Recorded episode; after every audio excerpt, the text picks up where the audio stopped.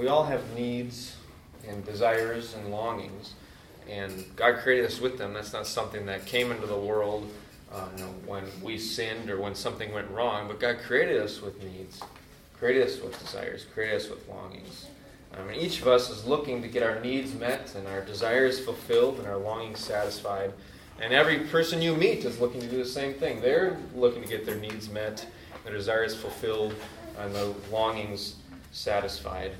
Uh, and as human beings, we have many different kinds of needs and longings and desires. Um, some of them are physical, some emotional, uh, maybe physical or mental. Um, we're going to just take a moment to consider what are uh, some of those needs we have as human beings. And um, the two categories we're going to think in is what are some physical needs we have as human beings? And secondly, what are some emotional needs? So, first, what are some physical needs we have as human beings? Water. Water. Water. We need hydration. Air. Air, that helps too. Food. Food. Shelter. Shelter. Health. Health.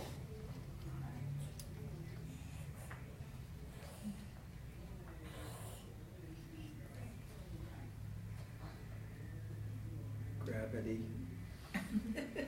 True. I like it. Good physics answer. provision of all those things. So a lot of times that comes from money. Okay, so um, money, uh, some sort of provision, Mhm. or it could be skill, maybe Mhm. would provide it. You could Yeah. farm, or we, I mean, really need other people. We have to trade because we aren't self-sufficient typically. So uh, others to get that stuff. Related to shelter would be clothing. Shelters your body, and shelter, and that does too. But yes, go ahead. We're ready. We need like a certain temperature. Ooh, ah. If yeah. it's too cold or too warm. I like we can, it. Okay. Weather. My app said the other day weather has stopped. Weather can. Interesting. Yeah, we're still here, so maybe we don't need that after all. multiple Uh, aspects of health as well, you know, physicals, uh, and, um, emotional, spiritual. Yeah, uh, so we'll do holistic. Um, so now, we'll, so these are kind of physical things, and then on kind of what Larry was saying, let's move to what are some emotional needs we have as human beings? We all want to feel loved. Be loved. Yep. Feel loved. Be loved. Along with that, like to be known by people. Known. Yep. To belong. Belong. Have joy. Yeah. Experience joy. Hmm?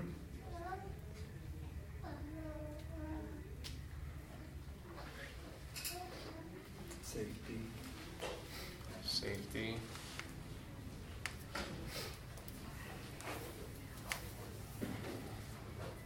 Other emotional needs.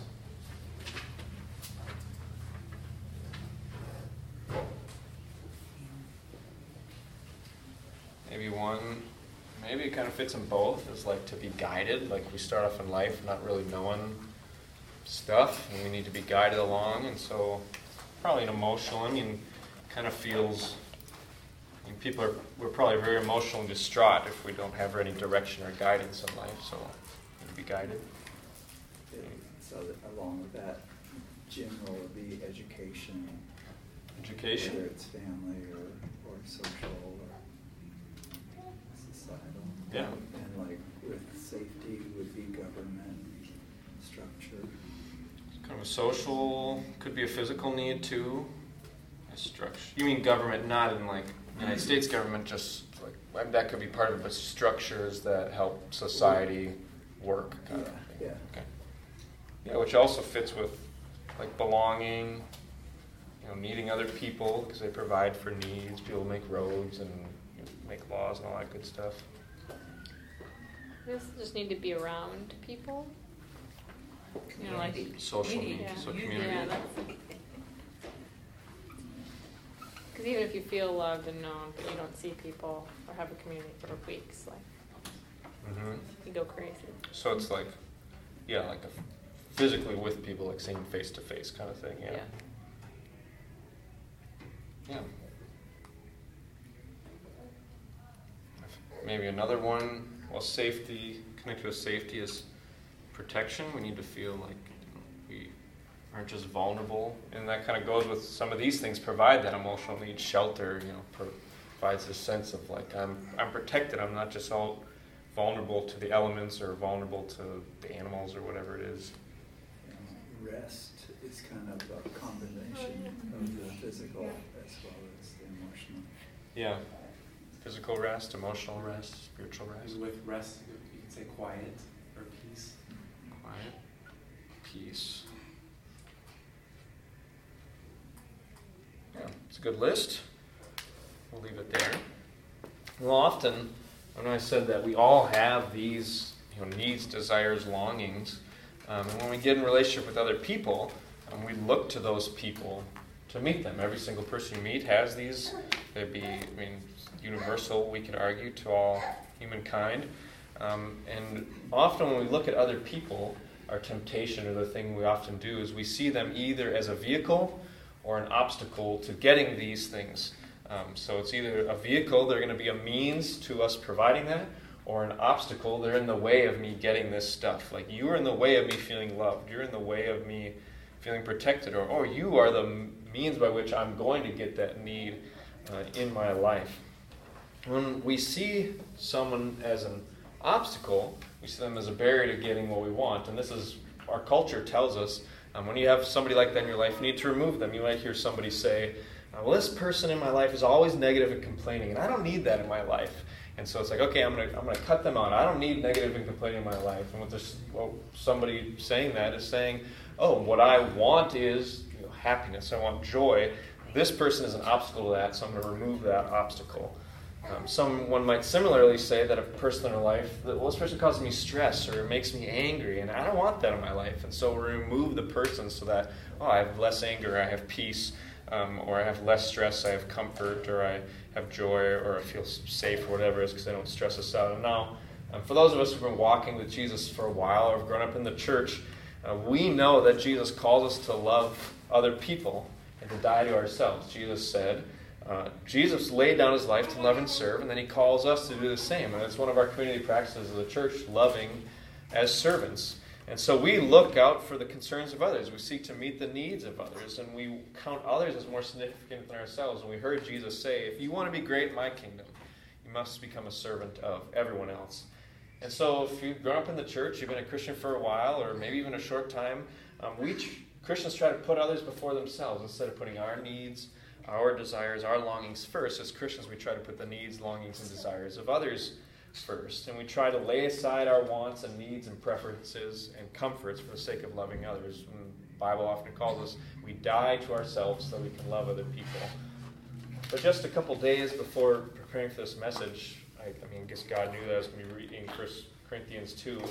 Um, I was praying and I realized that it's really easy for me to look like I'm dying to myself on the outside, um, but on the inside to still be living for myself. I realized on the outside it can look like I'm laying down my life. Oh, I'm giving up these preferences, I'm giving up these comforts, I'm giving my time, I'm giving uh, my you know my talents and my skills for the sake of other people, and I'm investing all this in um, in other people's uh, concerns and desires and wants and needs.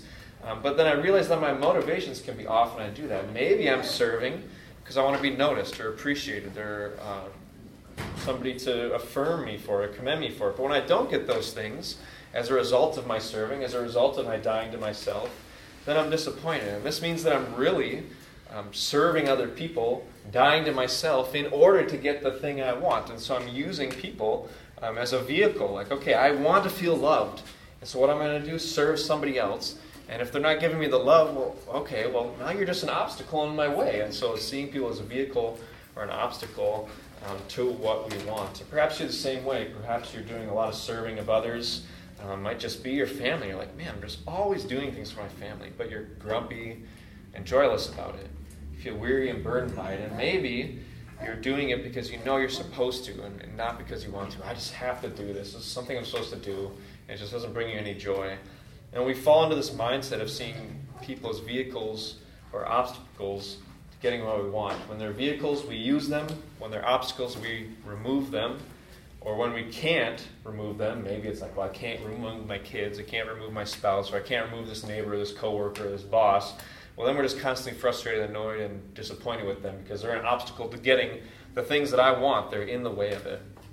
And as we continue in this series in the Holy Spirit, my hope is, as we go through it, that we grow to enjoy God's presence with us through the Holy Spirit by becoming more aware of and available and attentive to the Spirit's work in our lives. And in our passage today, 1 Corinthians chapter 2, I don't remember. Do you remember what page it was, Larry, when you read it? Uh, 952. 952, 1 Corinthians chapter 2 is where we're going to be.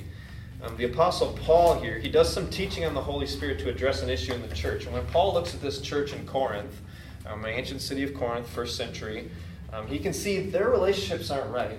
And Paul knows if their relationships aren't right, that they've gotten alignment out of alignment with the gospel. They're living out of alignment with what they say they believe. They're saying they believe this about God, this about Jesus, and if their relationships aren't right, he knows they've gotten out of alignment with what they say they believe. And so, how does he know they're out of alignment? Well, here's my one word picture. Does anybody remember the rope? Couple months ago, we've used the rope. Anybody remember what this is about?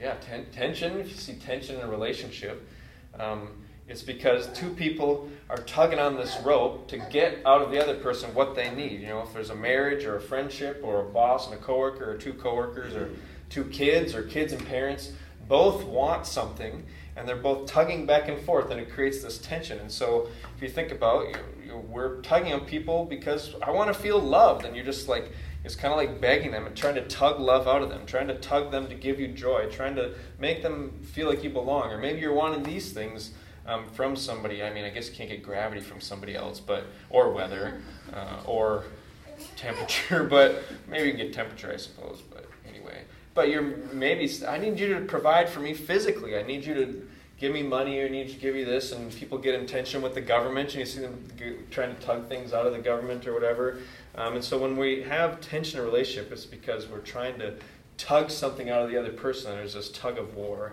Um, we're tugging on them to get what we want. And Paul says if you see a church where there's jealousy and strife and quarreling and division, like Paul sees, you're seeing a church where the people are tugging on this rope, that they're trying to get out of other people um, what they want, what they need, what they desire. And Paul speaks good news to this issue. He sees pride has overtaken this church. Pride has overtaken the church at Corinth. And he says, and pride is focusing on self, and it's tugging on other people to focus on me too. Like, I need this, and trying to tug it over to other people. And the only way tension can be released in a tug of war is if one team lets go and comes over to their side to love the other person, even if they're still trying to hold onto the rope. But there can't be tension if one person lets go. And the big idea for today is this. Paul, this is what Paul talks to this church that's struggling with this tension, struggling with pride, um, and wanting other people to focus on meeting their needs, desires, and wants. Uh, the big idea is this the Spirit gives us new minds to see the Father like Jesus does. The Spirit gives us new minds to see the Father like Jesus does. Spirit gives us new minds to see the Father like Jesus does.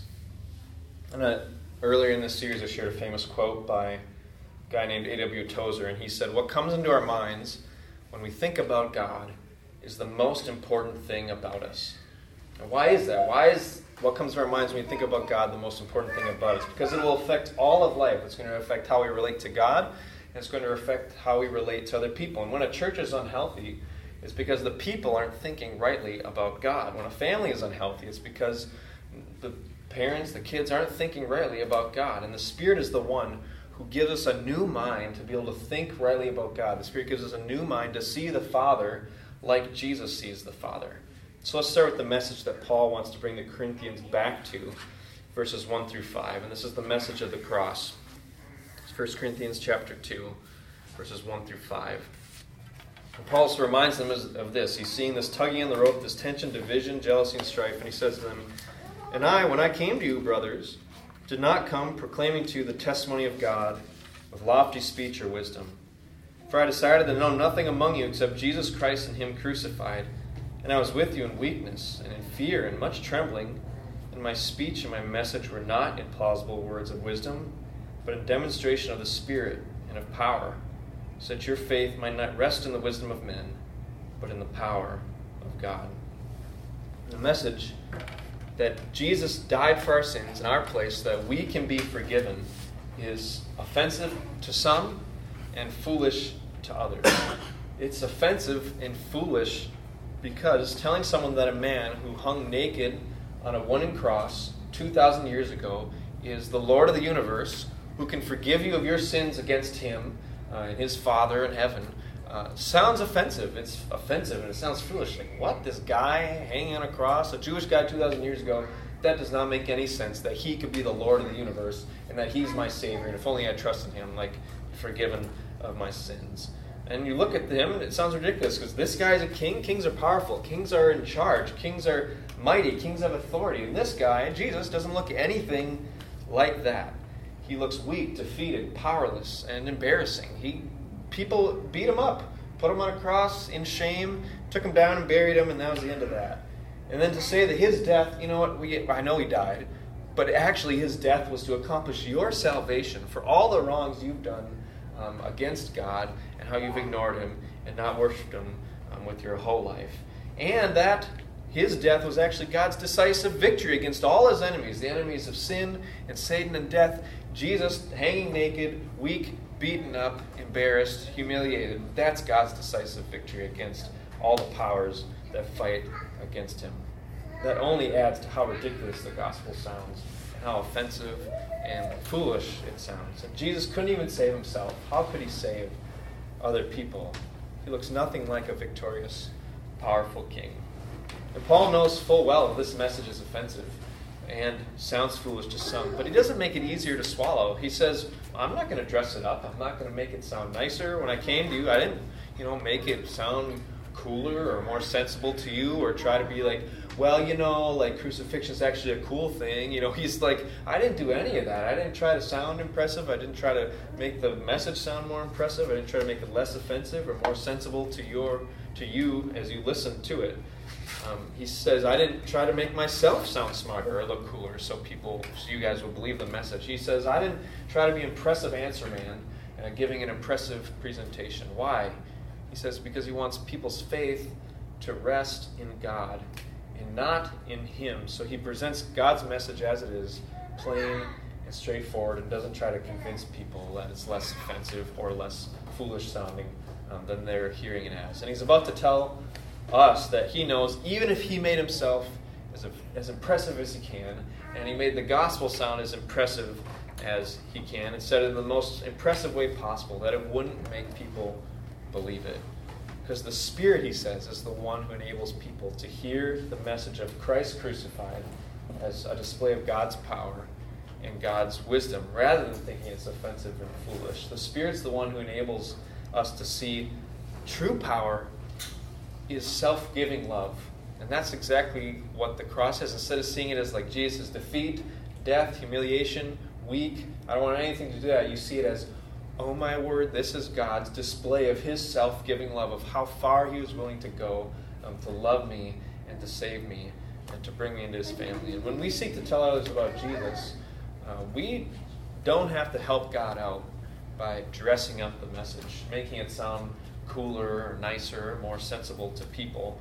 We don't have to sound smart or impressive or have all the answers. You know, we can make the me- try to make the message sound impressive, or we can try to be impressive. Well, well, you know, I've read a, a lot of books and I know this and this and that, and so you know, here you go. I'm like the answer person. We don't have to be impressive. We don't have to make the message sound impressive, and people still won't believe it, even if we make ourselves impressive and make it sound nicer or cooler or more sensible.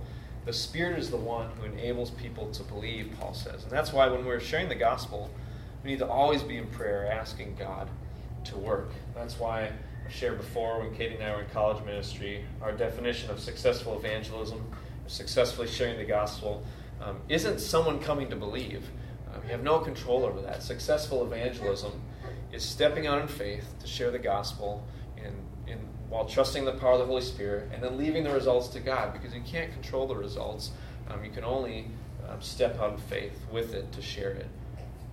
In the rest of this chapter, Paul is going to explain how the Spirit is necessary for someone to believe the gospel. He explains um, what it is, what's, what is the work that the Spirit comes to do. And in verses 6 through 9, he compares the wisdom of the world to the wisdom of God. Remember, foolishness, foolishness and wisdom are opposites. And the gospel sounds like foolishness to those who don't have the Spirit, and it sounds like wisdom when God enables us to hear it as such.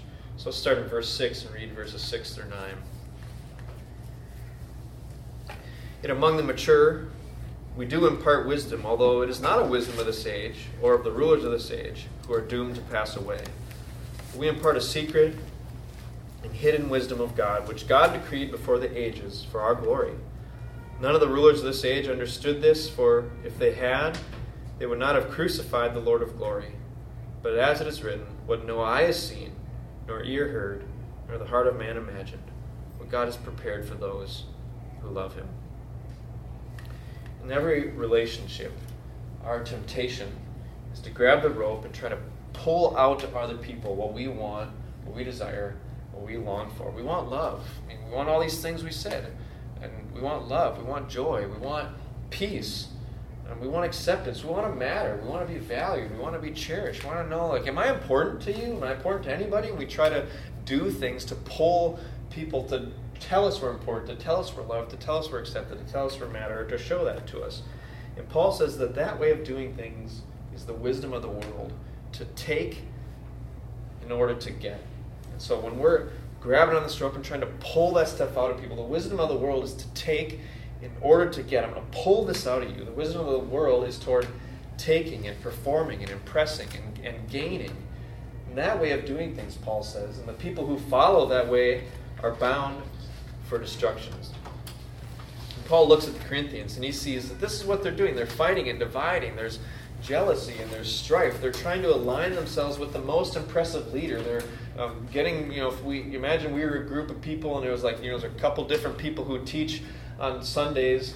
Um, and then you know all of us started like getting starting little groups and divisions based on like well I think this person's the best teacher no I think this person's we're all fighting and trying to be the most impressive and the most um, important and just trying to show my way is right. And Paul tells them, this is the wisdom of the world. When you put yourself above people, when you say that, you know, my leader is better, therefore we're better than you, and you, you should join up with us. And telling people that, he says, when you do that, when you put yourself above people, and you use people and you create us versus them groups, that's the wisdom of the world. And that way of doing things, he says, leads to destruction and death.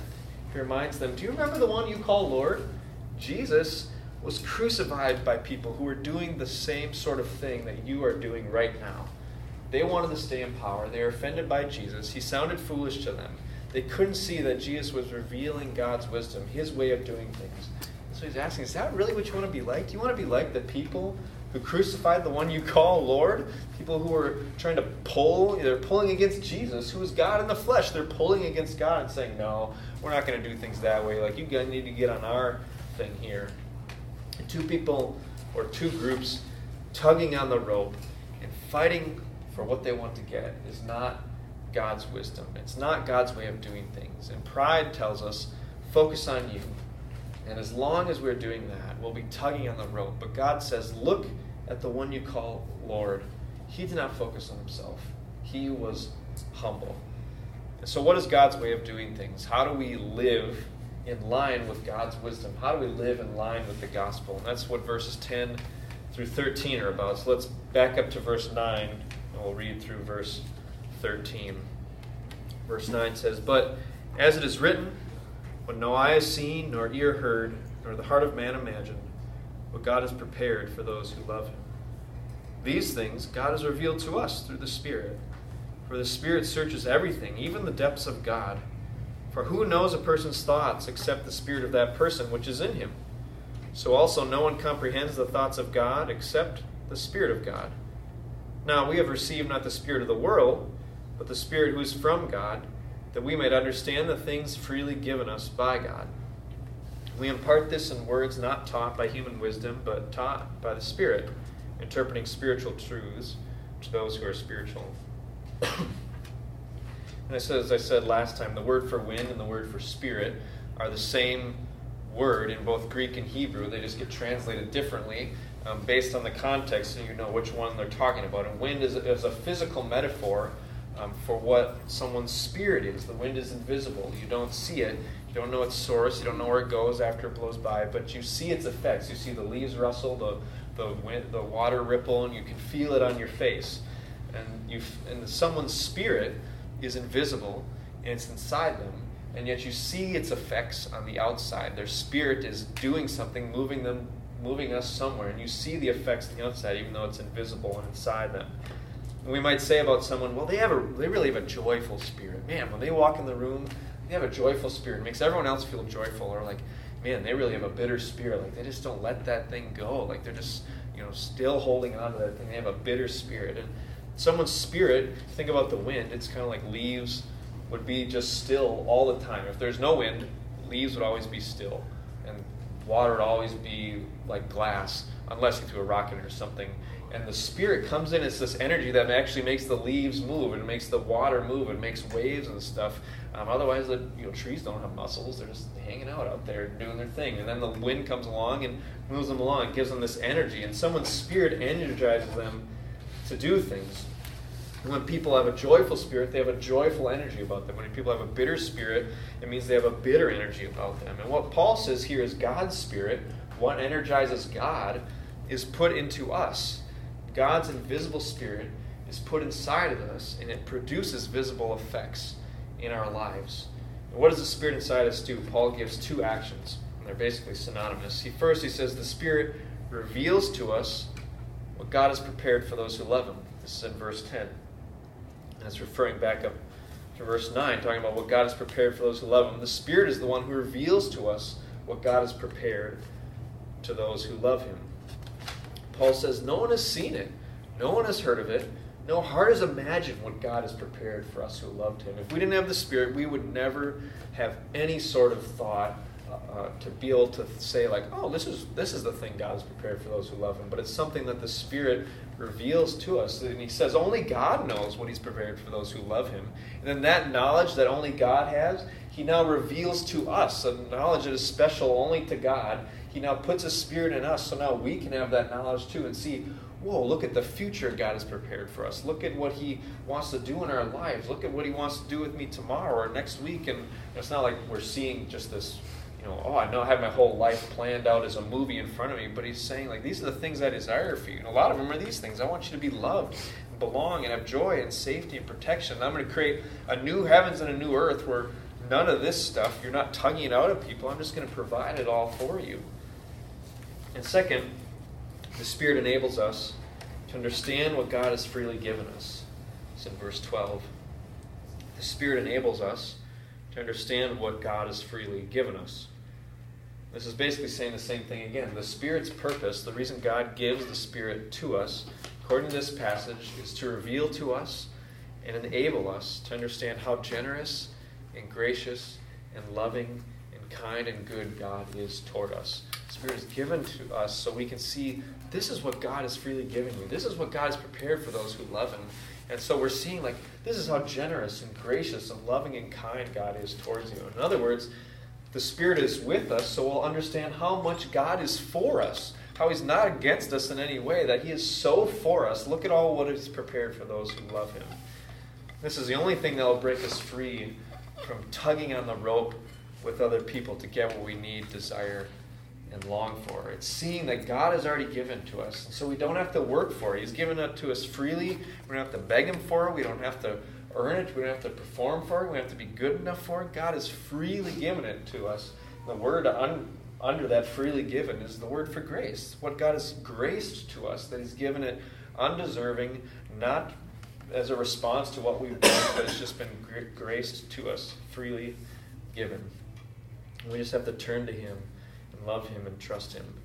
And if we want to follow God's wisdom, we need to let go of the rope. We need to humble ourselves like Jesus. But God isn't saying to us, well, look, I know you have these wants and these needs and these desires, but you just got to forget about that and focus on other people's wants and needs and desires and longings.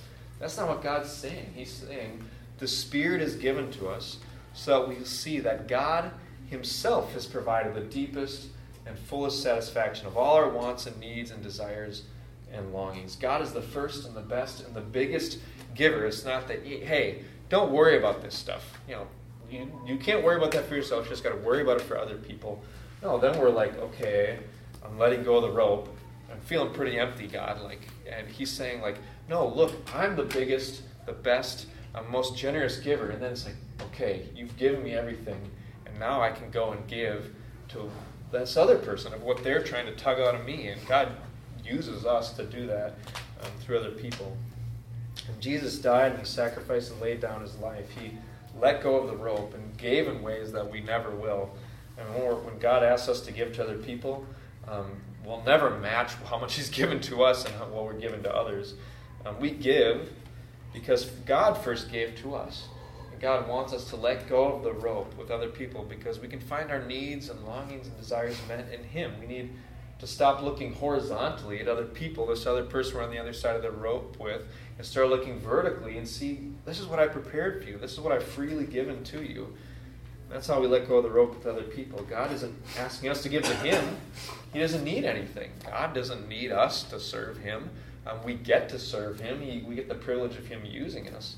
But He's given us everything so that we can stop fighting for that from other people.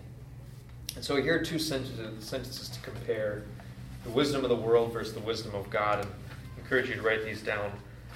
the wisdom of the world says, I do so that. Wisdom of the world says, I do so that.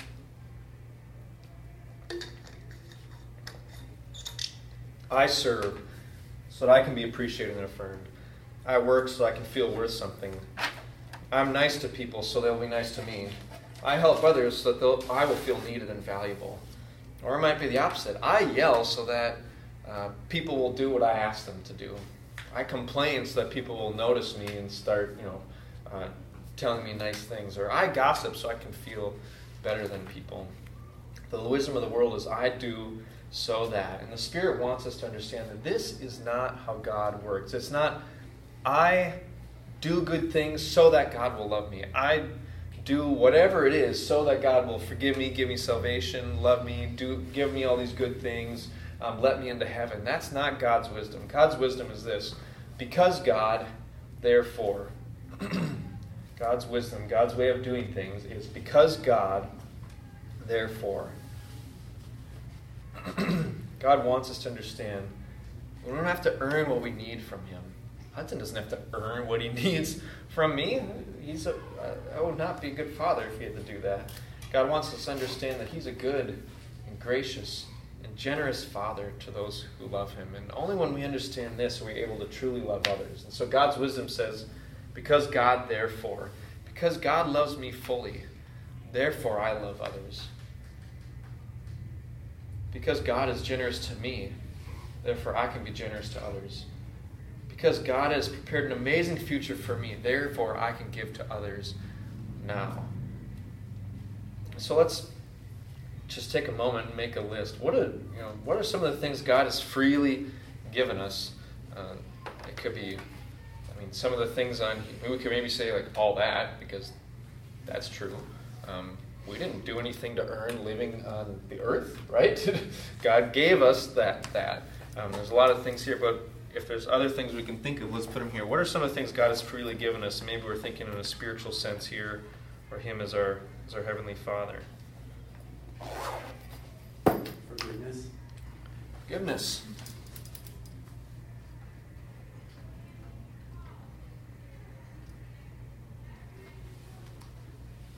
Patience. Yeah, don't have to earn His patience, right? Never thought about it that way. Moral cleansing. Moral cleansing fits well with forgiveness, but also changes our washed actions. our sins as well as erased our, our, what do you call it? Debt? Charge, charge, no, the, The place Charge where against us. Charge against us, guilty, he erased that. That's where I see about the forgiveness. Yeah. What else has God freely given us? Eternity with him. Eternity with Him.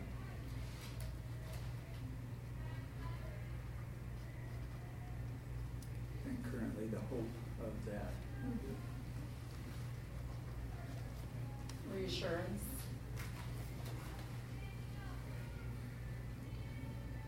Assurance, He gives us like that sense of belonging and family. belonging. We could also say uh, acceptance,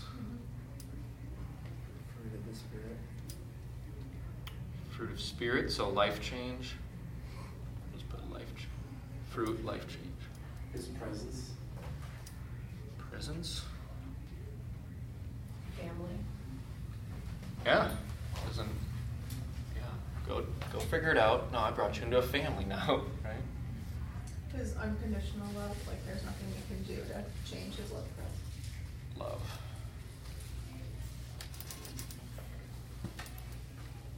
Anything else God's freely given us? I feel like the unconditional love is important. All right. Heather, we'll get it in there. I was struggling to write in this corner, Hey, your but son is still young, so.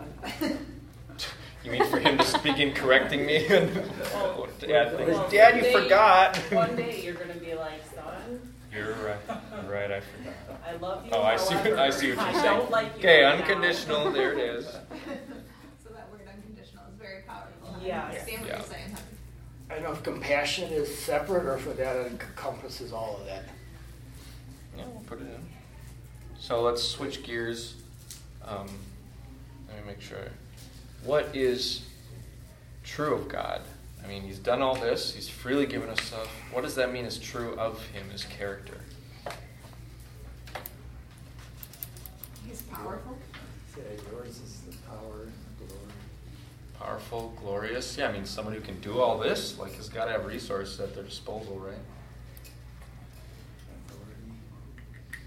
Has the authority to do it? Yeah. Is merciful? Merciful.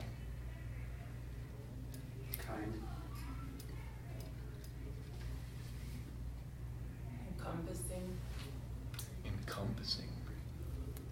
So like nothing is outside or he like nothing is outside of his control or view or Well, and he's Ability. always, always with you. is with you. Okay.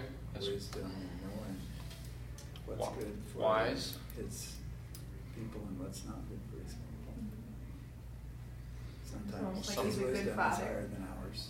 good father. Yeah, it's a good it's a good wise father and he uh, who directs us to what's best for us and what's good for us.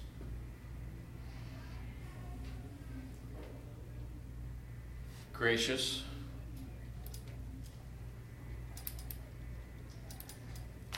Yeah, we could go on. Um, but this is the wisdom of God, is because God has freely given us this, and because God is this, therefore that has an effect on our lives. And it's not, okay, when I look at myself, I have all these needs. Um, these are things I need too. Man, I need hope, I need life change, I need you know, all this stuff as well, which a lot of it is overlapping. And it's like, okay, I need all of this stuff, and I just have to give that up and other people need it all too, and now I have to meet all of their needs of how they want it. That's not what it's what God calls us to when we serve. That's not I do um, so that I can fill all these other people's needs, or so that I can get all these things from God, or get all these things from other people. It's because God um, has freely given me all this, and because God is this way. Therefore, now I can serve others and give them, um, serve their needs and love them and lay down my life for them. And in the final verses, Paul summarized. So let's read verses 14 to 16. Paul says, The natural person does not accept the things of the Spirit of God, for they're folly to him. He is not able to understand them because they're spiritually discerned. Spiritual person judges all things, but is himself to be judged by no one. For who has understood the mind of the Lord so as to instruct him?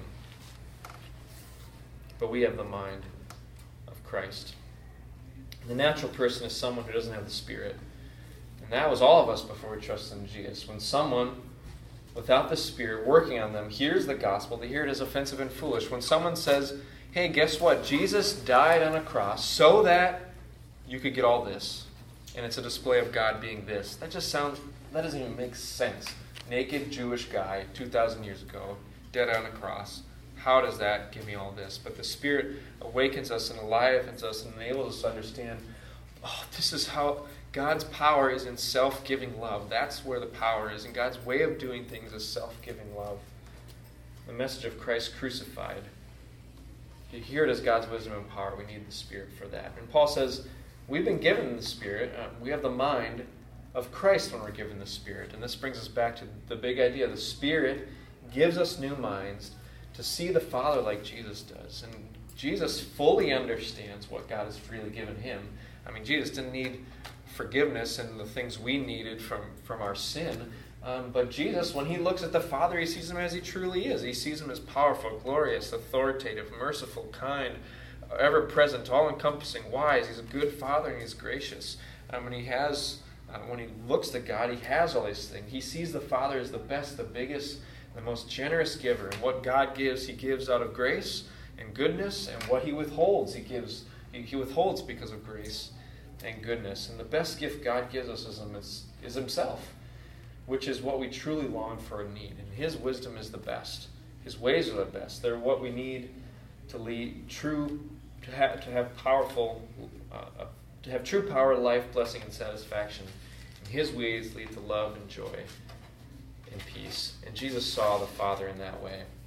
And the problem isn't that we have needs and desires and longings. The problem is where we look to get them fulfilled and how we look to get them fulfilled. And when we're look, tugging on rope, the rope with other people, um, then that's a problem. That's the wrong way to do it. And God invites us, look to me.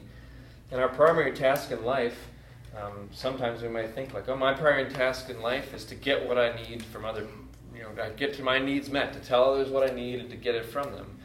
And our primary task in life is not to meet other people's needs. You know, it's not, hey, to get my needs met by other people or to meet other people's needs. That's not our primary task in life. Our primary task in life is to be filled up by what God has already given us so that we can now pour out to others. It's because God, therefore, we can't give to others what we don't have.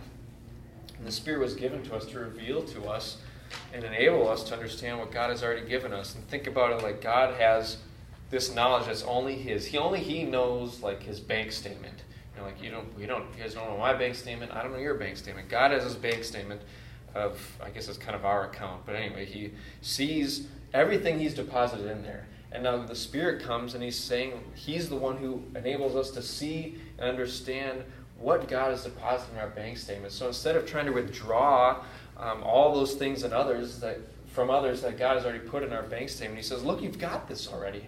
Look how rich you are. Now you can give it out to other people. And that's how, it's because God has deposited so much in our bank account with Him um, that now we can go and bless others with how much we have in our account um, with Him instead of, man, I'm just so empty and I just need to try to withdraw from others. Get you, other people, to make some deposits into my um, account so I can be okay and be filled up. And one of the ways we can put this into practice, um, ways we can live um, to uh, take advantage of this, why the Spirit's been given to us. His purpose of why He's been given to us is to reveal to us what God has prepared for those who love Him, to enable us to understand what God has freely given us. So, one of the things we can start doing is ask the Spirit to do that very things. You know, man, I'm feeling depleted today. Like a lot of people are asking me to help them out or serve, or maybe I'm in the moment of serving and it just feels like I just this stinks. Like, man, I wish people would take care of my needs, or I'm tired and I'm, I'm grumpy about it. Um, and we're saying like, okay, I'm laying down my life, but I I don't like it. Um, in those moments, we can say, okay, Spirit, reveal to me what you, uh, the Father, has freely given me. Please show me how much is in my bank account, how much you, the Father has deposited in there. Please show me how rich I am, how blessed I am um, of what uh, you've given me already. Um, the Spirit wants to take us into a deeper understanding of God's grace and love for us. The Spirit is with us so we might understand how radically God is for us. So then we can be for other people um, instead of using them as vehicles or seeing them as obstacles to getting what we want. Now we can be for them once we see that God is for us and on our side. And when you're having trouble loving and serving others, when you feel your intention with others, ask the Spirit, help me understand what God has freely given me. This allows us to loosen our grip on the rope and stop tugging and walk over to the other person in love with the same love we now see that God has given us. And the Spirit, as we've said in the series, desires to make us sons and daughters inside and out. And the way He does that is He declares to us what God has freely given us as our Father, so that we would know that God is good and generous and gracious and kind to us. Uh, toward his children. And this makes us into his children who reflect that love and grace and generosity out to others. Like you can't reflect God's love and grace and generosity um, in serving others um, unless you see that he does that to you. You know, like like father, like son, or like father, like daughter. That's the whole point. Is that when we see what God is truly like. And a family with God as our Father, uh, what's that like? What's a family with God at the head of the dinner table like? We don't have to be stingy with how much we think is in our family bank account. We don't have to fight with our brothers and sisters like Paul saw was happening in Corinth to, to try and get these things from one another. Um, but we see that our Father is generously and graciously provided out of His goodness. We need to keep pointing each other reminding each other of His goodness, uh, the goodness of our Father. And as the family of God, uh, we've said one of the images um, in the series, the Spirit is one of the metaphors is He's wind. And so here. We want to open up the windows in our church family and our lives and our and let's let the Spirit come in so that He can like Spirit reveal to me what you what the Father has freely given to me, what God has prepared for those who love Him. And that brings us breath of fresh air instead of us being stuffy and stingy and trying to hold on to things and grab from other people.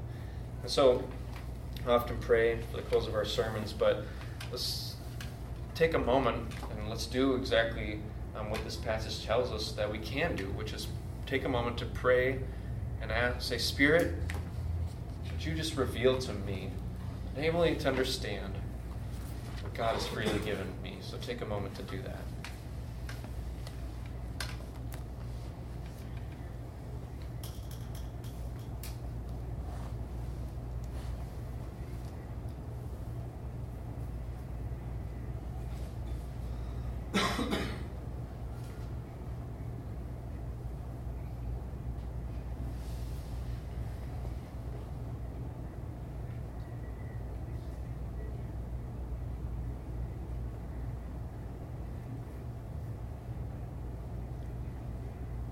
Father, thank you for giving us your spirit so we don't have to wonder what you're really like. So that we could have our minds corrected to know you as you truly are, to see you like Jesus sees you. Would you let us be soaked in the reality um, that you have freely given us so much and that you love us so much and your kindness and generosity are great. In your son's name we pray.